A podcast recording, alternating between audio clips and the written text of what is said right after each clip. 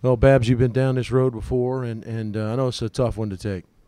As you know, being so close, uh, finally getting that um, that sniff of, of getting to a Super Bowl. You know, something we worked so hard on since day one. You know, it's just just unfortunate we didn't get the job done today. Big offensive line, and you guys, for the most part, took away the quarterback. I, I know they got you a couple times down close running the football, but considering everything was coming in, he did a pretty good job against the run game.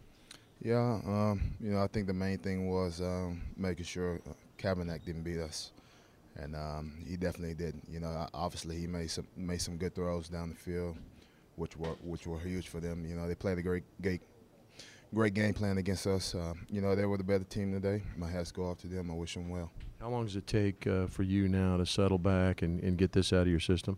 I don't know.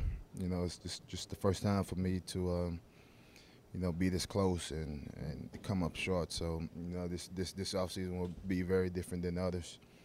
Um, you know, it's just gonna be dwelling on me for, for the next few weeks and, and, and trying to figure out in my head um, why didn't it work today. So, you know, I mean, all we can do is, is, is relax, vacation time, take some time off, and come back next season and be even more motivated than we were this year. Thanks for always spending time with us, big guy. Appreciate it. Thank you.